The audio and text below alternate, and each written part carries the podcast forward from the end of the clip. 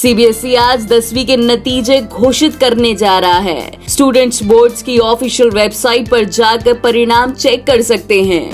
नतीजे शाम चार बजे तक जारी कर दिए जाएँगे। Board CBSE result dot N I C dot in और CBSE dot N I C dot in पर रिज़ल्ट जारी करेगा।